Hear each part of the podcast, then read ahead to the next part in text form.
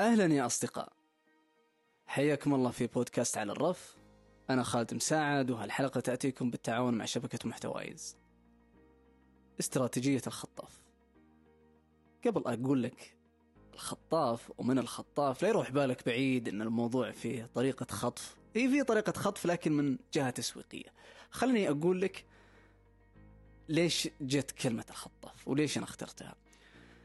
اقتبستها أمانة من الكتابة الإبداعية، واللي درسوا كرياتيف رايتنج بيلاحظون كلمة هوك، واللي هي أساسا أنه يكون في جملة افتتاحية تخطف نظر القارئ وتخطف لبه حتى يقدر يكمل معك النص.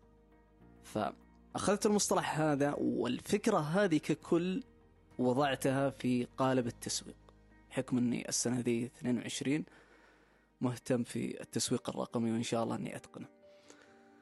خلونا نبدأ في استراتيجية الخطاف. هي ببساطة أن يكون عندك منتج، سواء كان محتوى، سواء كان بضاعة، أيا يكن.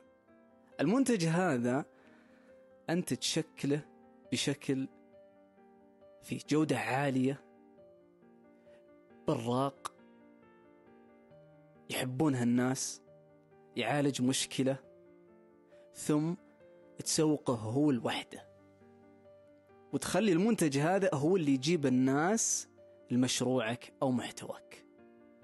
أضرب لك مثال عشان توضح الفكرة. أول ما سويت البودكاست تقريبا الحلقة الرابعة نزلت حلقة عن الرهاب الاجتماعي بحسن النية، فلاحظت مع الوقت إن كثير من المستمعين الأوفياء هم اللي جوني من حلقة الرهاب الاجتماعي، اسمعوني وعرفوني من الحلقة، فصاروا بعد ما سمعوا الحلقة هذه اسمعوا بقية الحلقات. فهنا تكون استراتيجية الخطاف، أنت عالجت مشكلة عليها بحث كثير، فجو اسمعوها واسمعوا بقية محتواك.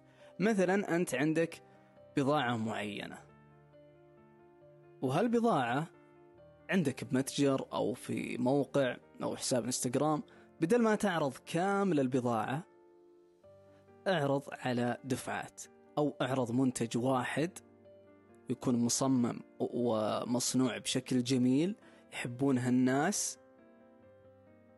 فهالمنتج هذا وإعلانك له وتسويقك له هو اللي راح يجيب الناس لبقية منتجاتك وبضاعتك. في من الشغلات اللي من الاستراتيجيات اللي أمانة أنا أتعمدها حتى في تسمية حلقاتي، اللي هو المنتج لازم يكون له اسم. لو تلاحظون شركات العطور اليوم بالذات البراندات السعودية تحصل منتج له اسم معين يرتبطون فيها الناس، يقولك إيه الماركة الفلانية خذ العطر الفلاني اسمه كذا. أحيانا في عطورات تشتهر واسمها معروف واسم البراند يمكن ما تعرفه، بس من يوم يقول لك عطر كذا، مثلا عطر الشمس، خلاص تعرف أنه تبع ماركة سين. طيب أنا ما أعرف ماركة سين، أعرف عطر الشمس.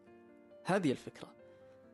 بنفس الوقت جميل أنك توصله للمريدين، للأشخاص اللي فعلا مهتمين فيه، سواء بتسويق مباشر أو بطريقة غير مباشرة. هنا تخدمك استراتيجية الخطاف، وبهالطريقة تقدر توصل أكبر عدد من الناس. أنت تستهدف فئة معينة بمنتج معين يناسبهم أو محتوى معين يناسبهم، هم راح يعرفونك على أصدقائهم اللي وراهم.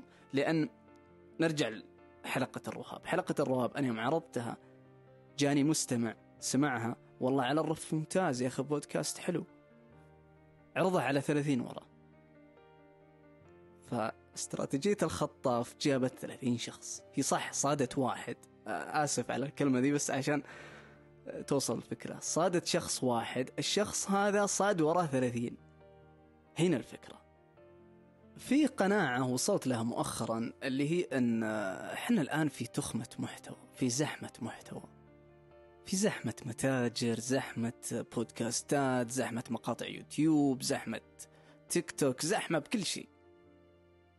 ففي ظل هالزحمة صرنا نفلتر لحد ما نوصل للشيء اللي أنا بيه. نظرية الخطاف تفكك من عناء الفلترة. أنا أجيب لك المنتج جاهز، ف اي صح، اخذ دوره في التسويق الرقمي، فكانت المحاضرة تقول ركز على الشرارة، الشرارة في صناعة محتواك اللي من خلاله تسوق. يعني مثلا هالفئة هذه أنا بصنع لهم منتج معين، وش الشرارة اللي عندهم؟ احتياج ماء أو رغبة ماء، فمجرد ما أشعل هالشرارة قدرت أوصل له. فتشتعل نار من الإبداع ونار من المكاسب ونار من الفائدة. من كم فترة يعني من كم يوم أشوف بالسناب تحديدا يعرضون منتج شتوي معين، شال، حطب، فحم، شيء للتدفئة، تمام؟ فبحكم أنك بردان وشتاء فأنت محتاجه، فلاحظت أنهم يصيدون شيء معين فيك. مثلا يقولك والله الفحم هذا ترى ما يكتم، الحطب هذا ترى دخانه مو كثير، الشال هذا ترى 100% منه مصنوع يدوي، فالمسوا فيك مثلا أن تحب الصناعات اليدوية. هنا الخطافة اللي أقصده. وكذلك هالمنتج هذا سموه، عطوه اسم، لأن التسمية تكسب ولاء. فهذه هي باختصار نظرية الخطافة واستراتيجية الخطاف، اللي يمكن يكون لها مسميات ثانية في علم التسويق وتحديدا بالتسويق الرقمي، لكن هي تجربة لاحظتها وشفتها فقلت أعرضها لكم بكل عفوية.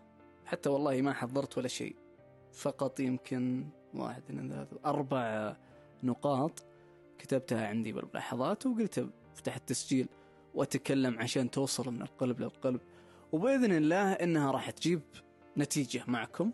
جربوها، إذا عندك منتج ضبط لك منتج، عطه أعلى جودة عندك وأعرضه.